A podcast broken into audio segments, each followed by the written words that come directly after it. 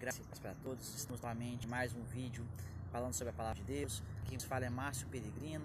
Eu queria compartilhar com os irmãos hoje uma pequena porção da palavra do Senhor, um pequeno maná diário que Ele tem nos oferecido para que nós possamos nos manter firmes e fortes nessa caminhada como peregrinos dele.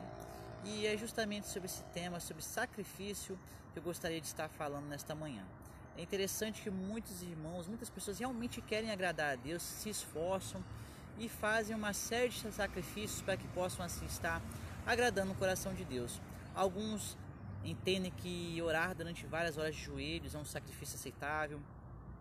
Outros pensam que dar todo o seu dinheiro, oferecer toda a sua fortuna, dar seu carro é uma forma de sacrifício. Outros pensam que se abster de determinados tipos de alimentos prazerosos também é uma forma de sacrifício que agrada a Deus. Alguns vão preferir usar roupas de saco, enfim.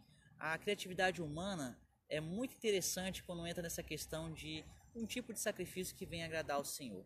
Mas é interessante que muitos desses, eu não estou dizendo que essas coisas sejam erradas em si mesmas, que o irmão não possa orar de joelhos, que o irmão não possa realmente se sentir no coração ajudar algum irmão dando um bem material, que esse tipo de coisa não seja agradável a Deus, seja aceitável. Mas muitos irmãos preferem fazer essas coisas e ainda assim continuar numa vida que desagrada a Deus, é, preferem continuar na prática do pecado, preferem é, viver uma vida de afastamento com Deus e entendem que simplesmente por estar sacrificando, por estar se esforçando, por estar matando a sua carne, por assim dizer, estão agradando a Deus.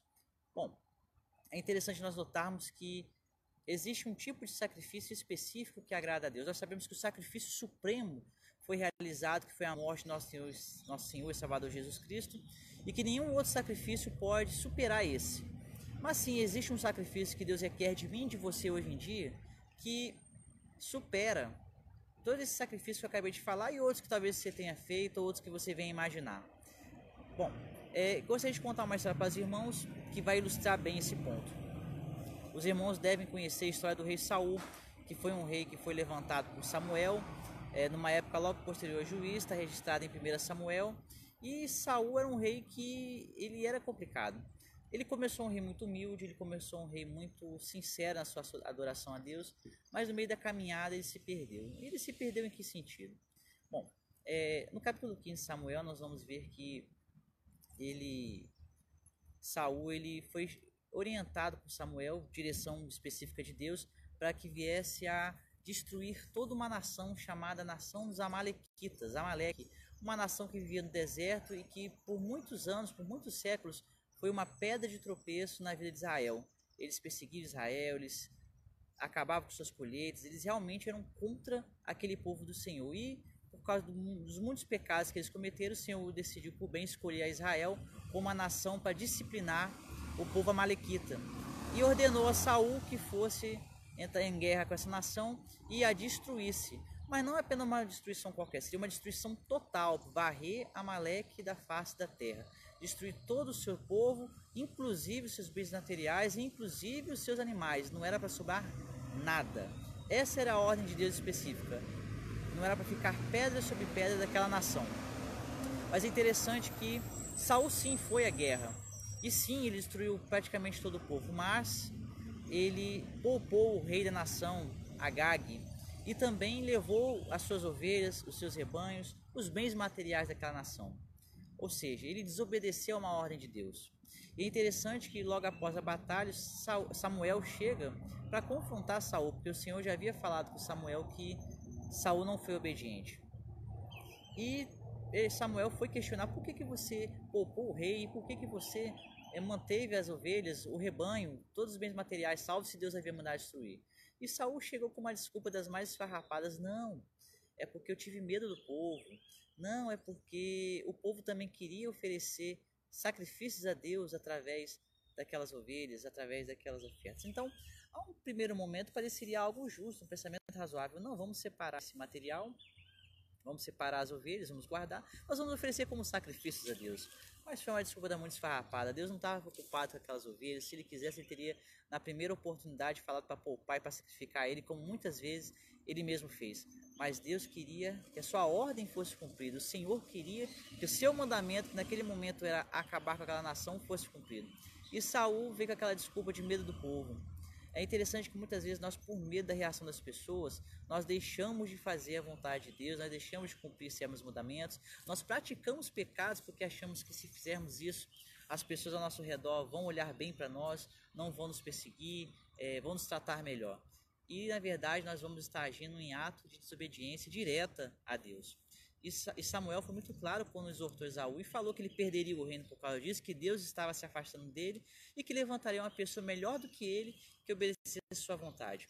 O texto claro é uma teologia pura que todos conhecem, que está em 1 Samuel capítulo 15, versículo 22, nos fala o seguinte: Porém Samuel disse: Tem porventura o Senhor tanto prazer em holocaustos e sacrifícios quanto em que se obedeça a sua palavra? Eis que obedecer é melhor do que o sacrificar, e o atender melhor do que a gordura de carneiros. Então aqui está falando simplesmente que Deus aceita como melhor sacrifício a Ele obedecer a Sua palavra. Deus não está preocupado com os nossos esforços, nossos sacrifícios, até porque, por mais que eu me esforce, jamais eu vou conseguir fazer o suficiente para poder agradar a Deus. Deus se agrada de nós não por aquilo que nós fazemos a Ele, mas pelo amor que Ele tem a nós. Nós retribuímos esse amor fazendo o melhor que nós podemos. É assim que funciona a dinâmica da salvação, é assim que funciona a dinâmica da graça. Nós não nos sacrificamos como forma de obter algum favor de Deus. Qualquer sacrifício que nós venhamos a fazer para agradar a Deus é único e simplesmente porque Ele já nos amou e é a nossa forma de gratidão. Não porque nós queremos é, conseguir obter algum favor de Deus.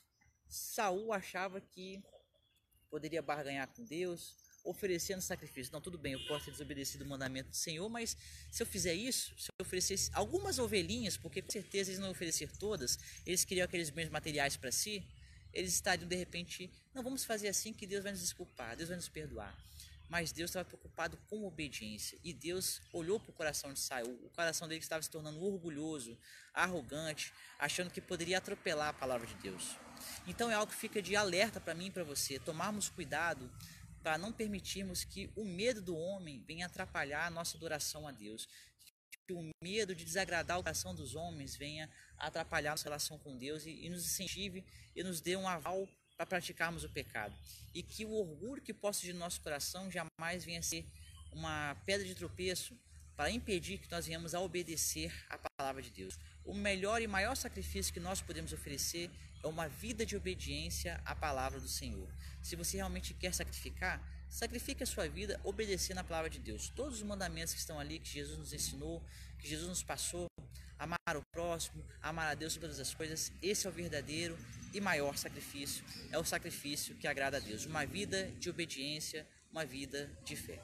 Bom, essa é a palavra que nós tínhamos para essa manhã, que você possa guardar no seu coração, que você possa cumprir a vontade do Senhor, não sinta medo do homem, não deixe que o orgulho do seu coração atrapalhe a sua relação com Deus, para que assim você possa estar agradando ao seu coração.